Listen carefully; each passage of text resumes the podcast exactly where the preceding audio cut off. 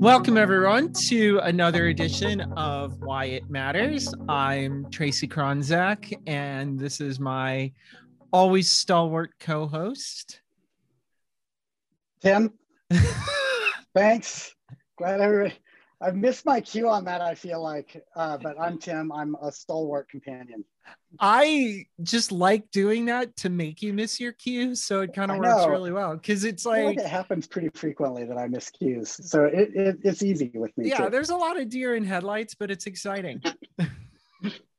you're like, hey, I'm Tracy. And you're like, and I'm Tim. Yeah. There we go.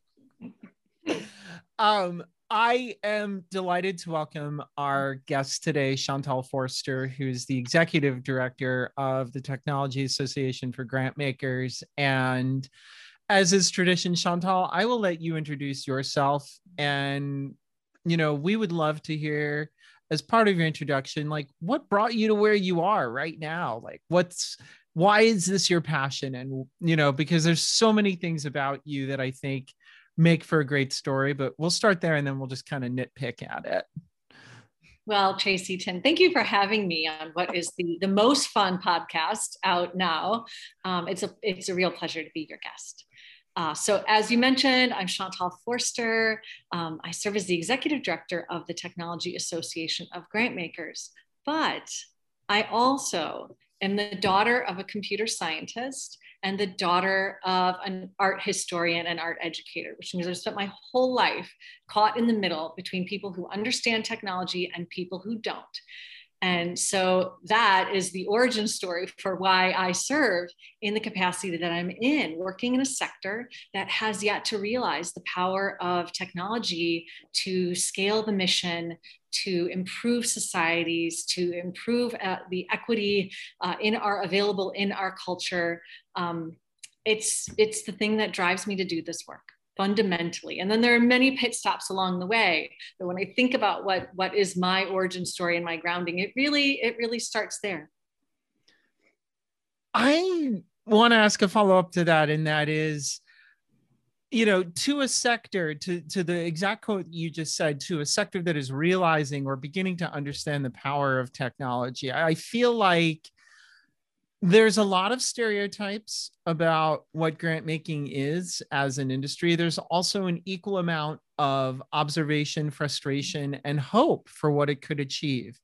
So what does that look like from where you're at? Because one of the journeys that i've observed you and particularly tag are on is you know a journey of greater activism in the grant making space. And i think activism in the grant making space from my own experience is hard because you don't want to upset apple carts and and kind of dissuade donors or or alienate funding or whatever. So there's there's got to be more there there's there's a line you're walking and there's also some promise that you're you're talking about there Hmm.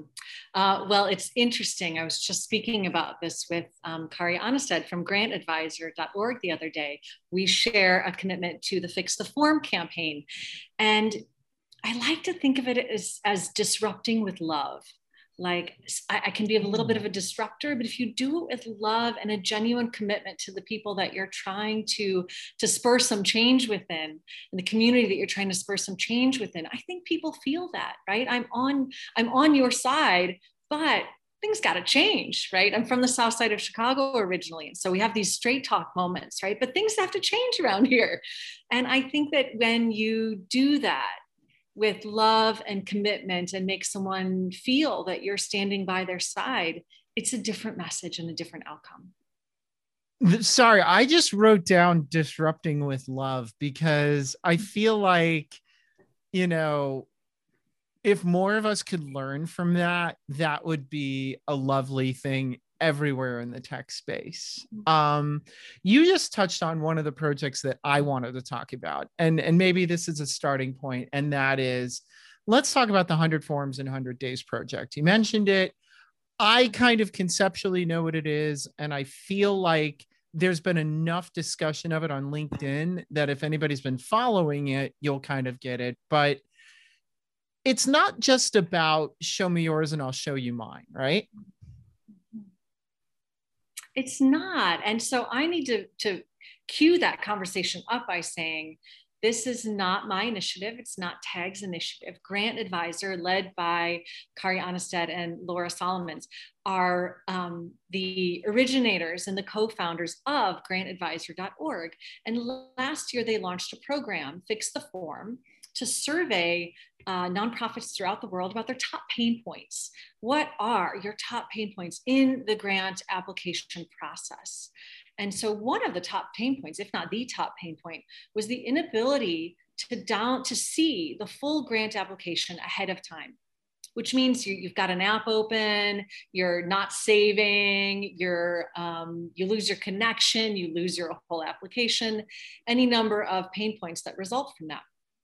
So as part of this, uh, Kari wanted to, to spur some commitment to addressing this number one pain point. At the same time, tag on the other side over here working to to spur funders to invest in digital infrastructure uh, and to do things like consider whether there is a call for a common grant application again There are several funders working on that tag takes a very research oriented approach to such questions and so i was talking to kari one day thinking what if we benchmarked the current state of grant applications out there mm. and did some you know some nlp some natural language processing did a similarity analysis between 100 grant applications from throughout the sector and figured out how similar are we already to enter this conversation around a common grant application by saying don't worry you're already 60% of the way there that's a very different dynamic than coming in and saying, let's do a common grant app. Why? Well, because it's important, which it is. But to calm everybody's fears about the investment, to say you're already 60, 50, whatever percentage of the way there. What a powerful message. What a powerful means of building a coalition.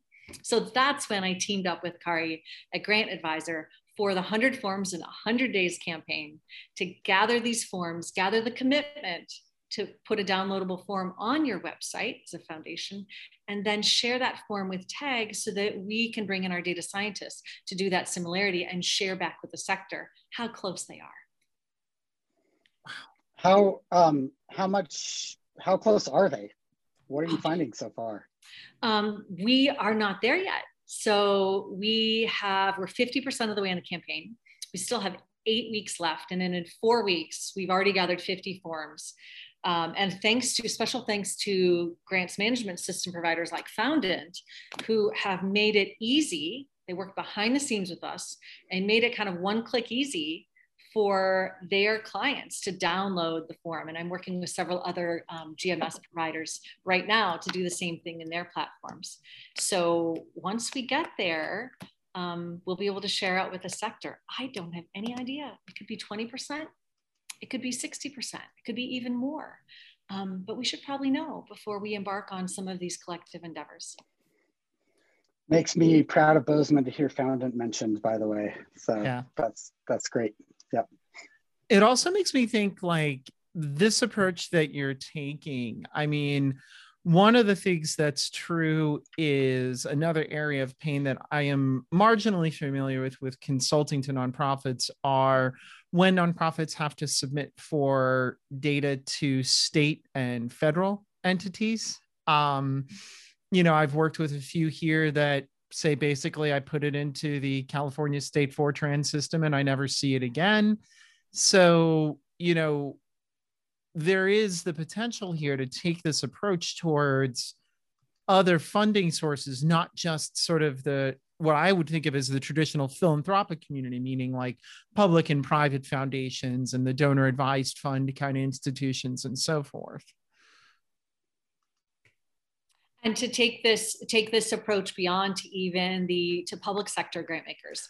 Yeah, exactly. Like, wouldn't it be nifty if we could take this approach to mm-hmm. say San Francisco, Los Angeles, you know, Mendocino and Modesto and say, hey, look, this is how you all are interacting with your organizations from a from a city funding level. And by the way, here, state of California, this is how you're interacting with your organizations from a state level. Like maybe we can create alignment between these things so that organizations aren't struggling to submit different versions of the same outcomes to two different entities at two different levels. Mm.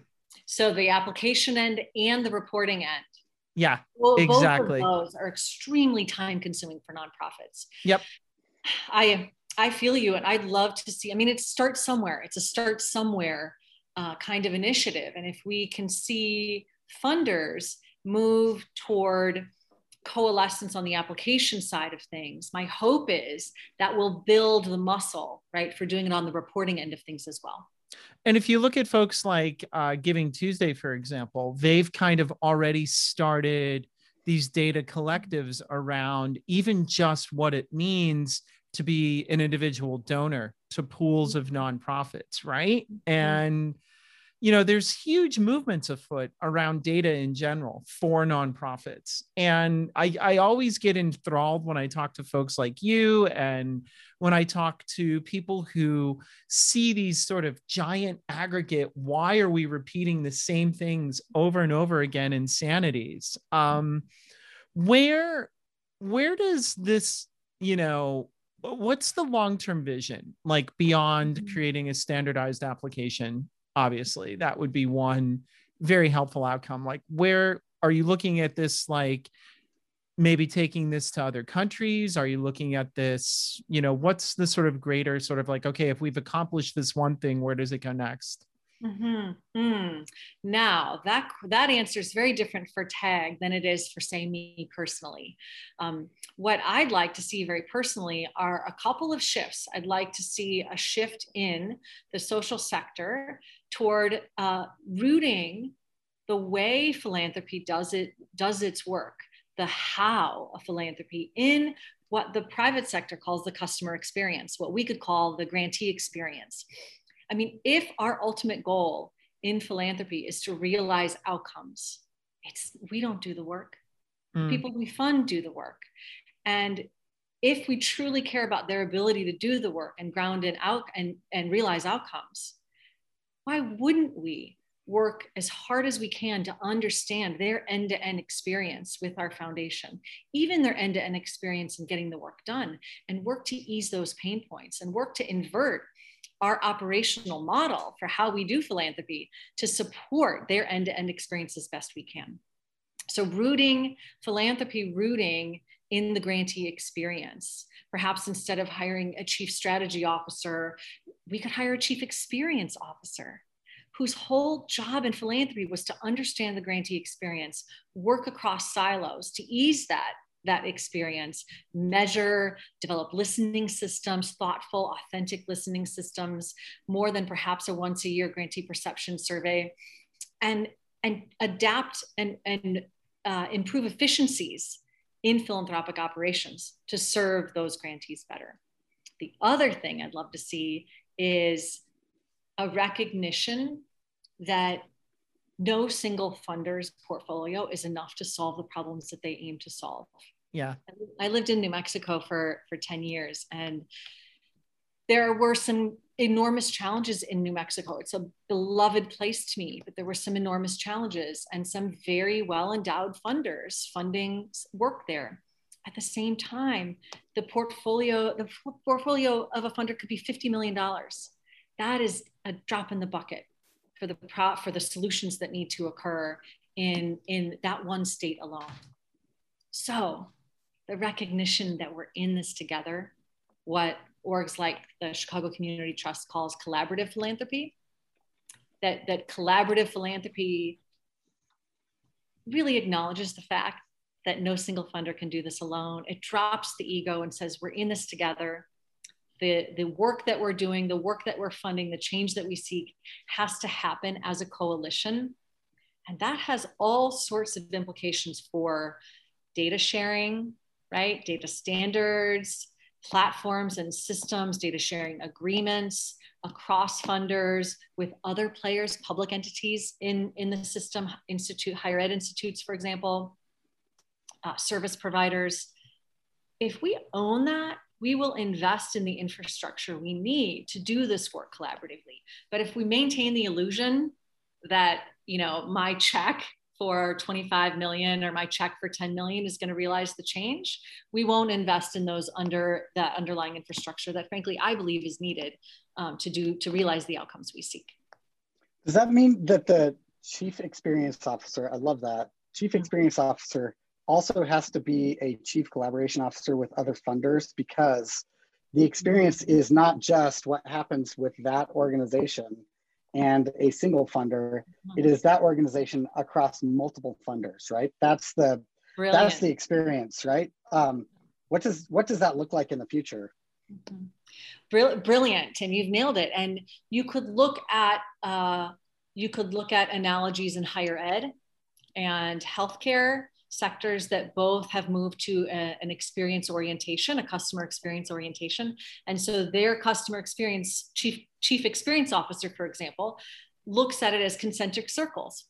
The experience of priority our audiences or clients or grantees, um, their prior, their experience, their experience across funders, the experience in an ecosystem of change, whether that's place-based or field-based. So you're right, you know, it is a chief collaboration officer as well as a chief experience officer. If we're if we are authentic and grounded in the fact that this is an ecosystem of change, not individual funders writing individual checks. Right. I think what's um, um oh go ahead, oh, Tim. Oh, go ahead. Oh, what I was gonna say is I think what is so interesting to me is the overlap between what you just articulated and you know what someone like Darrell Booker, who we just had on on our podcast, would talk about. It's that you know if you replace the word philanthropy with white savior, and if you replace the chief strategy officer with the I've got a plan for you, hmm. you know what you're actually also talking about is how many underrepresented communities wish equity would be better executed and that is not you know from an external motion of you know hey we think you can do better but from an internal hey what are your needs and how can we best amplify them perspective? And i think that's fascinating because the overlap between what you just described and that long standing request is pretty substantial in terms of the kind of approach that you want to take. You know, it's interesting. I think that um, there is a certain humility, in fact, a great deal of humility, in my opinion, that is or should be part of the work of being a funder. All you're doing is writing a check. All you're doing is writing a check somebody else is boots on the ground doing the work, living the experience, pouring their heart and soul into the change. And all that we're doing is writing a check. And I think that when that's your role in the change, and it's a very important role, I think it should come with an extraordinary amount of humility. And with that humility, and a listening ear, a deep commitment to continuously learning what that change takes right? What that change takes on the ground, what that change takes in terms of what you might call boring funding, right? The boring funding for infrastructure and operations behind the scenes, um, you know, the rent for a nonprofit, the the security audit for a nonprofit, right? This is boring stuff, um, but it is mission, you know, mission critical, pun intended, right? If when when we live in a world where almost every touch point philanthropy and a nonprofit have with society involves technology, IT can really make or break your values. You can have a value statement out there, but unless you've really funded to and you care about the operations side, the IT side of the house, you have no idea if your values are being implemented. It's funny. Uh, I'm just laughing because 20 years ago ish, you know, I I said it to a colleague this morning. You know, when you'd walk outside with your sandwich and have to bat away pterodactyls, um, you know, you know, in that era, you know, I was a technology manager for a national nonprofit, and there were two things that were true. You know, when it came to applying for funding that would you know give people things like you know laptops or wi-fi funding or you know anything that they could use to actually do the work. Uh, one was you had to sort of hide it in the budget. You couldn't just flat out say like we need 15 grand worth of x technology to do this. You had to be like programmatic servicing fees or Hide like in the program budget. yeah exactly. And and your volunteer coordination externality fee or whatever right? And at the same time you know my director you know he would say to me all the time you know i was like oh man like i don't know how we're going to do this. You, you're talking about a new research endeavor. That's new staff. That's new computers. And he would say tracy never ever ever let the truth get in the way of a good story um, and i and i think that's how technology for nonprofits got funded you know 20 years ago. Uh, when the pterodactyls didn't take it away from your office you know.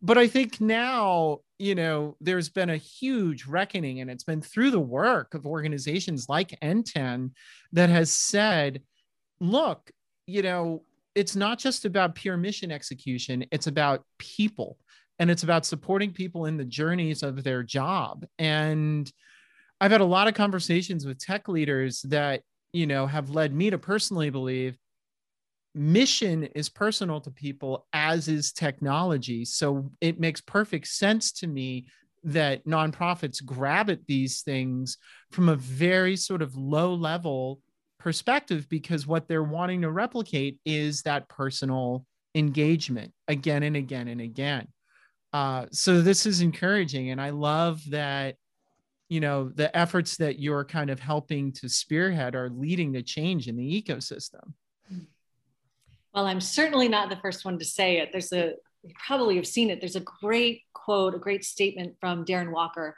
president mm-hmm. of the ford foundation um, and I'll read it if you don't mind. I mean, what? Go ahead. Said, I love some of the work that yeah. Ford's done in this. We all area. love a good Darren Walker quote all of the unexciting parts of a nonprofit have to be paid for technology, infrastructure, paying the rent.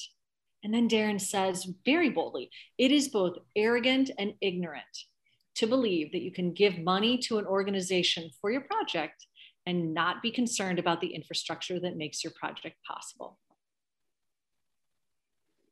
So all TAG is doing is trying to, in partnership with NTEN and NetHope and TechSoup and orgs like Grant Advisor, is continue the conversation that Darren Walker started about what it means to actually fund change um, in the non-glamorous parts of that work.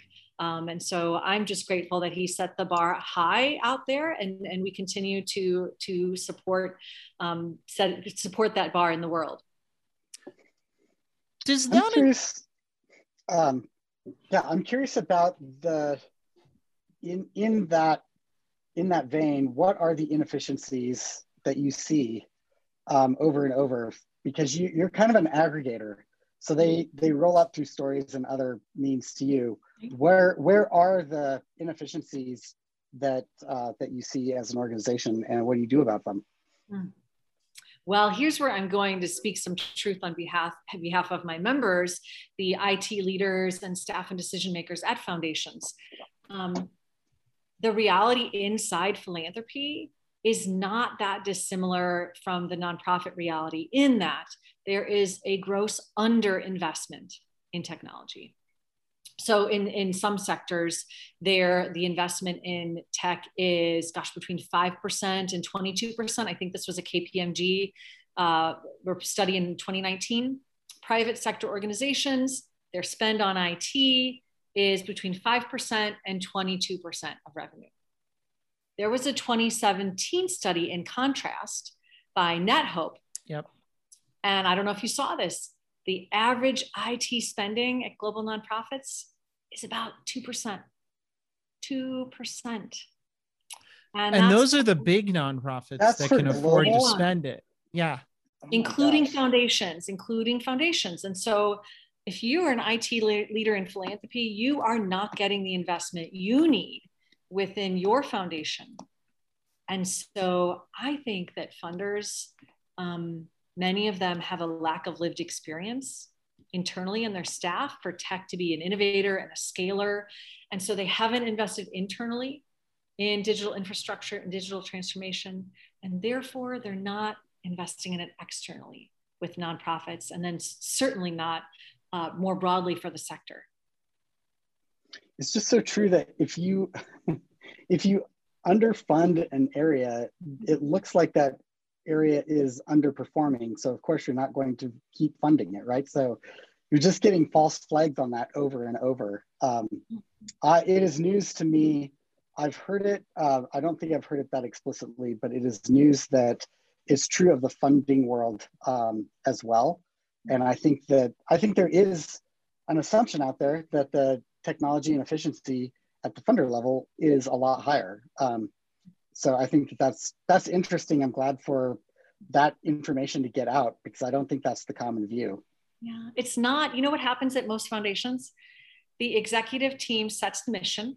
The IT leader may or may not be on that executive team the strate- the mission, the strategy for the next you know three years, five years gets set. Then it gets put on the desk of the IT leader to say, how can you support this mission? Any of us who spend our whole careers in technology yeah. think, ah, I mean, that's shocking, right? Technology should be right at the table when you're thinking about what the strategy could be, because tech is a strategic enabler, it's a scaler, it's an innovator. And so you're losing out on all the benefits of technology. It's not to, I'm not trying to whitewash technology. We all know that there are challenging elements of it. But when you're thinking about your strategy, for it not to be included as a strategic enabler is a really gross oversight for, for mission enablement and scaling. Does that lack of lived experience translate into um, they don't know the outcomes of what they are working on even when they're working on capacity projects so like they like what is the long-term missing information um, that is that doesn't come back to the organization i should start with one like an assumption i'm making at the beginning of this question is if you don't invest enough in technology what you end up with is a data collection system that cannot translate data into information, right? So if that's the case, then most of the time what you see is data collection systems. And if that's true at the philanthropy level, then the data you're collecting like is not, you can't convert that into information and insight. So first off, is that true? Is that one of the outcomes that uh, underinvesting is creating for philanthropy? Hmm. That's a very juicy question right? When you talk about how philanthropy uses its data, I will tell you a little secret. Many funders, even the biggest funders on the planet, still store many of their outcomes data in PDFs on a file server. Do you want me to say okay. that again? Well, no, I'm, I'm taking that, that in. Data is being collected is not even true. We are collecting, we're collecting paper uh, digitally. Well, it's searchable in Evernote at least. Um, now we're working on it. That's not yeah. to say there isn't a great deal of devotion, brilliance going into this. But you know, the truth is, many people, many IT leaders behind the scenes will just wring their hands and say, oh, "God, the truth is, our our our reports are in a, on, a, file server in a PDF." Yeah. Sure. Um, so the data ecosystem for philanthropy is is more complex than most most executives in philanthropy um, realize or understand or want to face or want to fund. And so think about it this way, right? There are conditions data coming in from any number of public institutions, even if you sponsored a, uh, uh, individual local survey, you know, that's conditions data out here. Then you've got your portfolio data right here, your funder um, your portfolio allocation data. Then you've got your reporting data, your outcomes, your evaluation and measurement data. Very few funders have connected the dots on the whole ecosystem.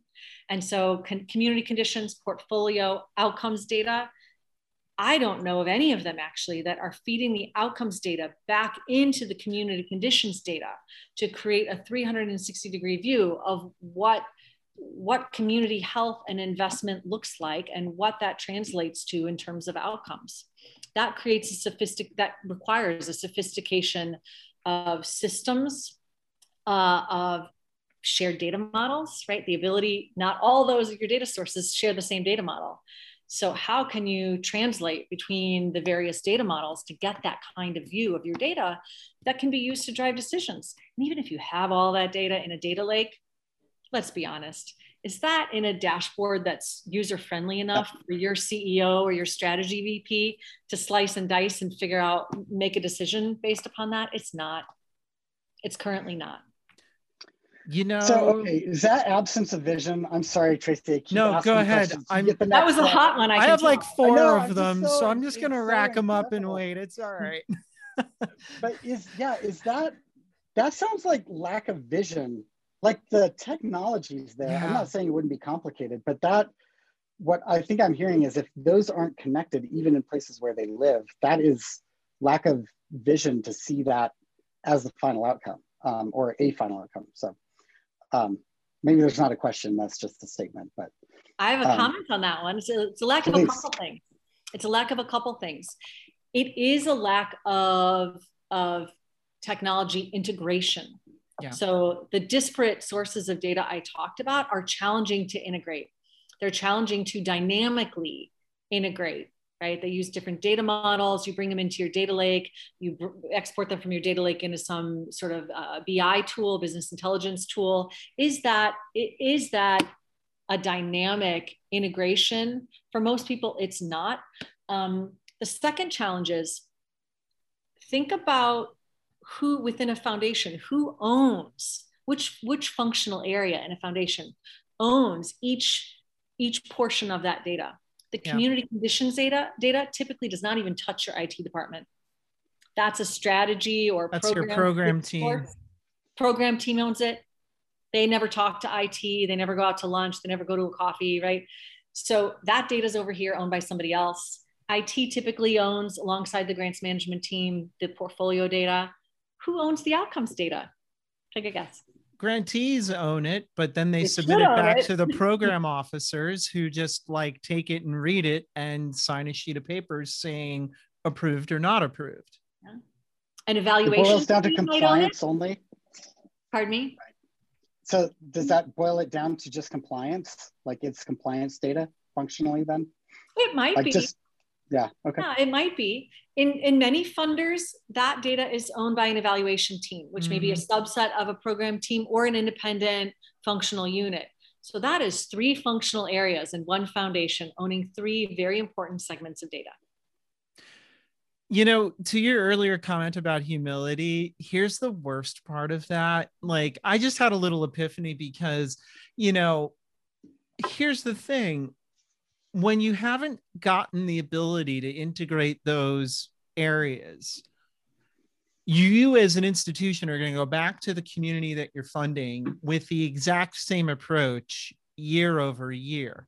Mm. Which, to a lot of communities, if the community is creating work and creating change, but the grant maker is coming back with the same approach towards funding, after a while, there's going to be cognitive dissonance between what the grant maker assumes is happening and the community knows is happening. And that's where you get that terrible sort of like PR war of like, you know, arrogant funder versus like pissed off community organizer. You know, this has huge ramifications for how the industry is perceived. And that's why I'm so proud and impressed by efforts like the Chicago Community Trust's new yeah. effort called Together We Rise.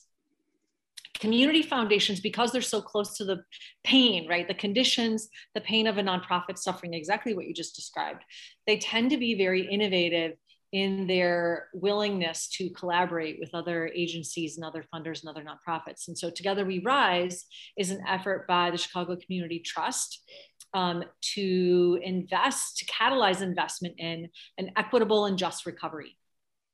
And so they have created shared funding pools. They're working with funders all across uh, Chicagoland. Um, and they're creating shared data platforms, standards, systems, so that they don't have to go back to and replicate those efforts going back to nonprofits, that they, on the funding side of things, take seriously the onus of all of that hard work so funders can be out in the field doing their hard work. Interesting. Yeah. Um, I want to ask one quick follow up and then put us into a different arena uh, of conversation. The very quick follow up is Does your definition of inefficiency include salaries?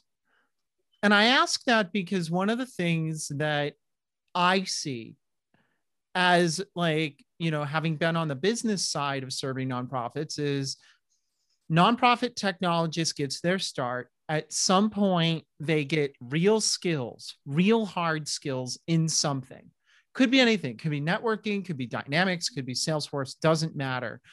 That nonprofit is able to pay them 50 maybe 60 grand a year. And after a while there's a lot of business partners and consulting firms who are like yeah i could move that closer to 100 and they leave and they take their expertise out and away and one of the things that has always struck me it's that there are many factors to employee retention in the nonprofit ecosystem but one of those factors is can we please pay more competitive salaries? That's a great statement. Um, you know here's another little secret it's the same challenge in philanthropy Mm-hmm. IT staff, IT leaders in philanthropy are also underpaid in contrast to the private sector. And so, categorically, IT roles in the social sector are underpaid and therefore have a retention problem in contrast to the private sector. And yep. so sometimes what you see are truly people with a heart of gold who can who can live on a lower salary, but sometimes you also see people with less marketable skill sets staying in the social sector, less up to date skills, etc. Um, and then what happens is you also see people who maybe can't leave the sector, stay at a senior level, and then not leave, not retire. So you get some really great, hot, vibrant, innovative talent at the lower levels with nowhere to go. We yep. were just talking to our emerging leaders program the other day with TAG, and one of the biggest complaints with those emerging leaders is there's a ceiling, there's nowhere to go, there's no career path um, within technology and philanthropy. So it is the same problem on both sides of the coin, the funder and the grantee. And it's, I'm sure, undoubtedly even worse for nonprofits. Also on inefficiencies, you know, I think this is a great place to dig in a little bit to nonprofit data. Um, and I'll open this by saying, you know, we as business partners serving nonprofits see inefficiency all the time. It's when we take a nonprofit and we move it from one data platform to another. Mm. And you know why I personally, why Tracy personally is here doing this in 2021 and why Tracy personally has made a big stink about nonprofit data over 3 years since 2019 is because I'm tired of seeing money wasted. I'm tired of seeing the same problems re-executed on different spaces in bigger and bigger silos. So, you know, let's talk about that from a philanthropic perspective. What do philanthropists see that's the same or different? And and what's your kind of observation of those inefficiencies? Mm-hmm. Um, I'll be very concrete with a specific inefficiency. If you are a nonprofit, how many times in the past year plus have you been asked to complete a demographic data survey? Yeah. Five, right. 10, right? Yep. Yep. Why are we why are we wasting precious nonprofit time to answer the same questions over and over and over. And especially when Candid has already has this a baseline demographic data survey available. So that precise question is replicated over and over within the sector. And you could you could ask that question many different ways and underscore the same problem that you're identifying, right? Uh, a belief that I think um, time in the nonprofit sector mm. is not worth that much. I think it rests in a fundamental belief that time is not very valuable. Yeah, time is as an economist, valuable. it drives me crazy. There's no opportunity cost to push up against when you're looking at uh, at almost anything with nonprofits. So I completely agree. Um, we we see as consultants, we see anytime we're going to move an organization from one platform to another, it's very similar to the uh, 100 forms that we were talking about earlier. What we see is we are basically rearranging data from one platform into another at a cost of about 40% of the overall budget.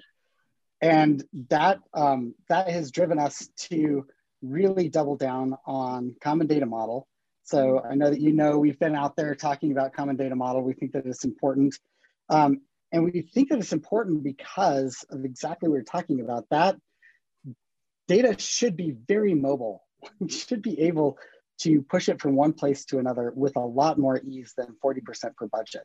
Um, but it, it feels like it is very challenging to move that forward in this ecosystem. Um, and, and so I think that that, um, that has created a lot of conversation around common data model. Um, we've talked about it in terms of we want to see an and world, not an or world. So there are lots of nonprofits that are multi-chapter that have lots of different locations. And what we want to see is for some of those locations to be on one platform and some to be on another, and for that data to still work together and aggregate to a BI tool and then back down as needed. Um, is that how how does that show up in your work and in your world?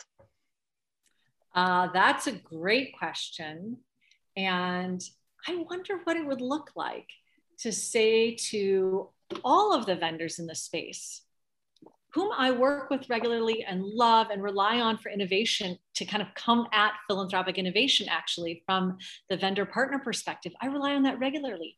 But what would it look like to say, none of all y'all are going to own the full tool stack for a nonprofit or a, a foundation? None of all y'all are going to own the full tool stack for a foundation. So you have to play together because nonprofits, foundations should be able to select best in breed tools, right? And integrate those tools and drive just, you know, drive data-driven decision making within their organizations, data-informed decision making even, and make the best use of the best tools that are out there because there are some phenomenal providers in this space. And to what we're doing right now by I fear and I see um, by not providing interoperability between the predominant data models is foundations are backed into a corner and nonprofits are backed into an even tighter corner. Yep. And what they get yeah. is not the best of what they could get. Yeah.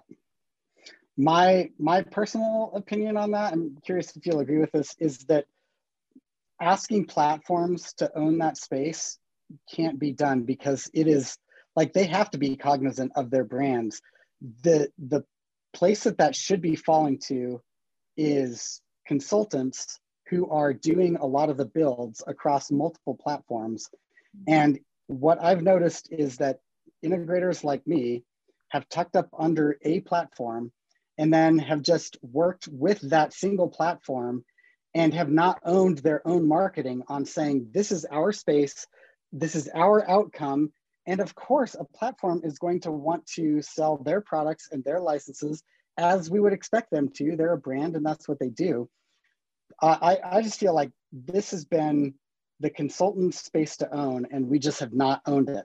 We've instead borrowed the massive marketing budgets of, of the platforms and have basically just gone with their marketing instead of saying, no, it needs to be done like this. So I agree with you on the full tool stack. I just think that that has to come from a a more centered party than than the platforms. Does that make sense? Do you agree? It does. What if um, what if that centering party were the foundations or the nonprofits? Because here's a challenge: there are um, there are less noble consultants in the world that are that are enjoying the lack of integration. Right? It's part of their business yep. model. Worked to, with and worked for a few of those. Yes. so it may. Tim's be, not one of them, for the record. Tim's yeah, very no, noble. I, I, Tim's very noble no, it, it makes sense, but it also makes business sense, right? Like, yeah. yes, I, I understand why it does make sense to just go with one platform or whatever, but that that doesn't actually work out in the long run. Eventually, like there's a shelf life on that that I, I feel like um, well, I guess we live and die in the short run, right? It's Keynesian. So yeah, I think that that's actually I think it's back to collaboration this can't just be a full tool stack and it can't just be full market stack either. We actually have to, um, and, and I was talking about this in the Salesforce uh, Partner Summit the other the other day about how we need there to be two rooms in the impact world, one in which we compete and another in which we collaborate. Oh, and that is actually a really important factor that doesn't exist in any other industry, but it's possible here. And, and it and it follows the double bottom line. Like we're here for impact. So let's see that happen. But we also are cognizant of our brand and our marketing, and that is very expensive. And so there is a world in which we also compete. Those two, those two things don't have to be all or nothing. Um, but maybe I'm too idealistic, which I hear a lot. You know, so. I also think that there could be a market advantage, though. Um, there could be a market advantage to new entrants in the in the tool stack space for for uh, foundations or nonprofits. It could come from the GMS side. It could come from, you know, a CRM side, a business intelligence. It could come from any number of places in the tool stack. But I think that there's a real market advantage to being the first that can integrate across multiple data models. Yeah. Well, I mean, Agreed. Chantal, to your point about convening, and this is where, you know, I'm going to agree 100% with what you said. I'm going to agree 100% with what Tim said about the shape of all of this and and my own personal spin on it is it's not in the interest and it's not in the realm of executional possibility for any one business entity to be that convener. It just looks disingenuous. And I think some of the interesting kind of market push against even the nonprofit common data model, which began with Microsoft, has been like, no, really, this is just Microsoft doing another sales thing, or isn't it? And so the idea that it's a business entity doing the convening obfuscates the natural goodwill.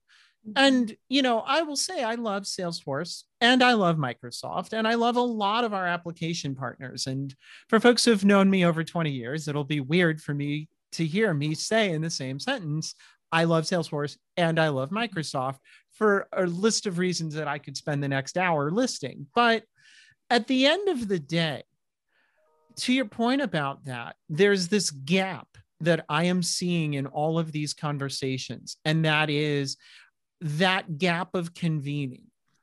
Who's the entity that's going to just say, we as grant makers have this problem? Nonprofits have this problem. Businesses have this problem, and we need to get them at the table. Business entities that service nonprofits have this problem. And then there are also a myriad of nonprofit tech organizations that are working on the human, human capacity side of this that are related to this problem. Like, who is that? Like, can that be TAG? Can that be the Honeycomb Alliance? How does that take place in a way that is more real than all of us sort of looking at the problem and saying, yeah, we definitely have a problem here and it's going to cost money and time? Uh, well, you just threw down a gauntlet. Thank you. Um, I do that. Hi. The, the Honeycomb Alliance that you alluded yeah. to, NTEN, TechSoup, NetHope, TAG. Um, the pandemic has given us a moment.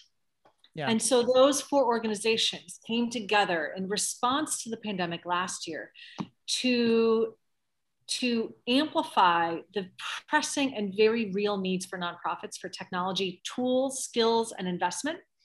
And we came together to do that so that the, the needs would be coalesced um, and also so that we could reach them a maximum number of funders as quickly as possible because these were real needs. And so that was the start of a new way of working together as those four organizations. Since then, we've created two or three different publications urging funders to invest in their own digital infrastructure in nonprofits and across the sector. We have created a six month task force that work to prioritize the real needs in five or six different areas of digital infrastructure. Um, we have three projects on the table to begin to address those. Uh, they're all seeking collective funding. I would suggest that the pandemic has given us this moment to live a new way of working together. And the ideal outcome is, is we continue that new way of working together. And I advocate for some of the things that you're describing. It is still a fresh way of working together, and that's not always easy. So the work is getting started, and I'm hopeful that we can continue because I'd argue the work you're describing is not just the work of one organization, it's the work of a coalition. Yeah. We've started to talk at um, inside of Now It Matters as just identifying organizations that take on the role, whether they're recognized for it or not, of being stewards of the ecosystem.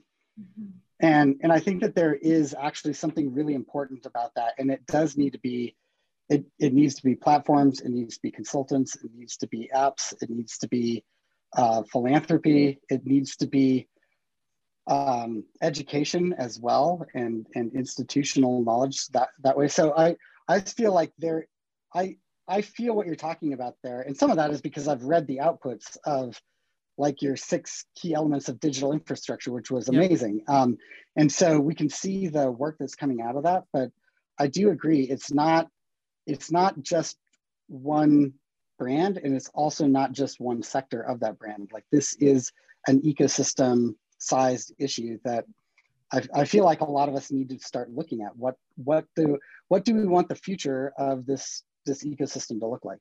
Um, so also again, not a question. we got in this discussion. but it was powerful, and I was we were all moved to silence, Tim. oh, thank you. That's what it is. Uh, yeah. we got in this discussion with Leon in a previous uh, recording, uh, who I know is on your board, mm-hmm. uh, around the creation of standards. Uh, mm-hmm. And my other question as a follow-up is is for the kind of work that Honeycomb is doing because i think that really is an organization that is on the vanguard of bringing together this sort of problem of intersectionality mm-hmm. um i mean is it going to be helpful to start thinking about like okay you know, there are real standards in this world for data transit between, you know, platforms and, you know, internet connections and so forth. There are real standards that can be quantified, you know, and then iterated on as they evolve. I mean, is something like, you know, defining some IEEE standards, for lack of a better way of saying it, for the nonprofit and philanthropic ecosystem, a useful endeavor because it gives somebody something to hang their hat on as a starting place. Oh, the most fun, boring question out there, right? Um, boring. I'm a very boring person. Boring because, you know, data standards aren't aren't headlines and yet they're vital and so this is the challenge of these kind of boring key questions TAG as an organization has tried this before Yep. TAG the Simplify initiative. They have tried to launch data standards. Here's the challenge people don't care and they're not moved by data standards, but they do care and they are moved by real problems that they can comprehend. And if a data standard is a solution, a boring solution to that problem, then so be it, it'll happen. And so I think that um, the pandemic has offered us an opportunity to create multidisciplinary coalitions to solve challenges that have been identified and unearthed as a result of the pandemic. Lack of digital infrastructure need to translate our values whether they be values of equity or participatory design or participatory grant making the need to live to operationalize those values um, or the need to develop funder coalitions across re- regional areas as we try to rebound um, those geographies they, they've unearthed very real challenges that we can care about, that we can fund to. And underneath of those challenges is the need for data standard. So yeah. I'd like to see us come at it that way rather than the headline is the data standard. Yep. That's a good word.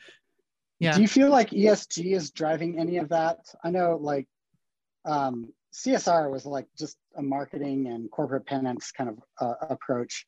ESG feels like it's taking it's, it's like based on pricing mechanisms now. And so it's just a much stronger metric.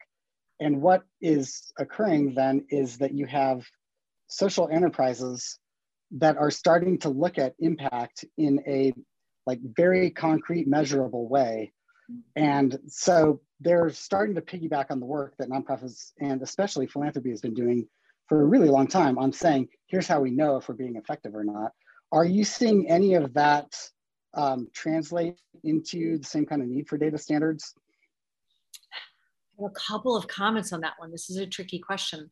So there are two tensions there, right? The desire to quantify and financially quantify the investment in a particular outcome versus on the other side, the desire for more participatory or trust-based philanthropy, you know, removal of reporting mechanisms.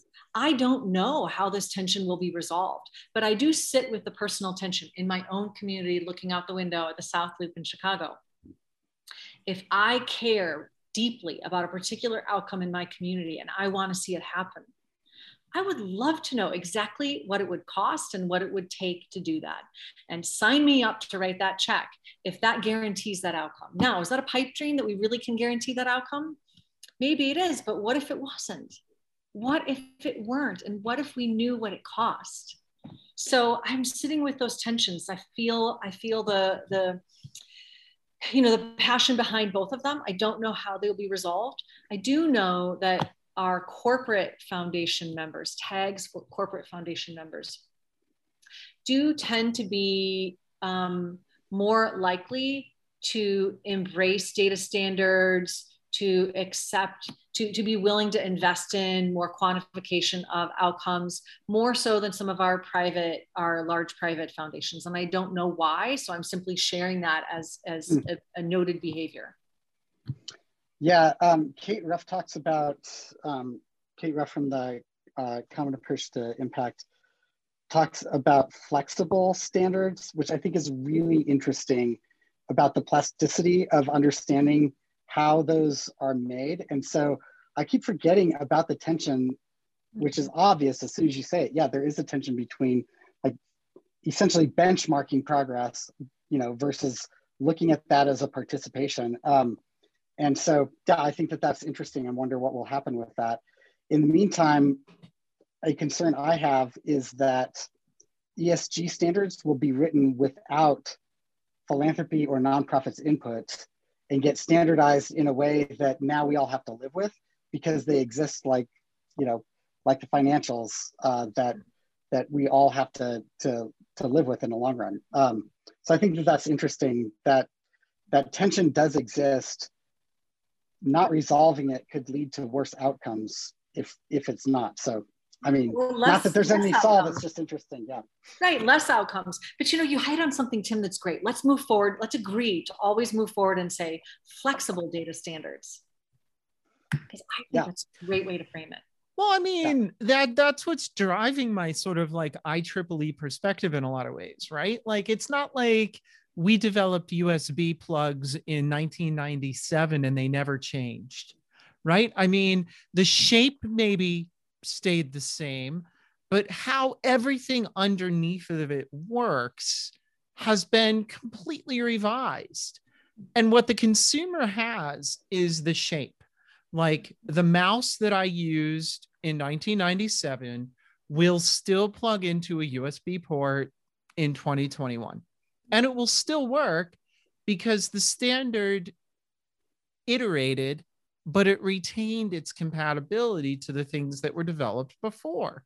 Right. And I think that's what, you know, I think about a lot when I think about how technology platforms need to step into partnership with philanthropic initiatives because mm-hmm. every technology platform wants to look good and do good and start their own good but that's sort of like looking at an industry that's been around for 200 years prior and ignoring its existence so you know one of the really strong promises of what Honeycomb is on about is bringing everybody to that same table uh, and that's that is looking to the future, I hope. What I would say is in all these conversations around data standards, I would really urge us to ground them in how they benefit nonprofits. Yeah. Because most often these conversations are, are approached from the funder perspective and look at all the data decision making, data driven decision making I could make if there were data standards.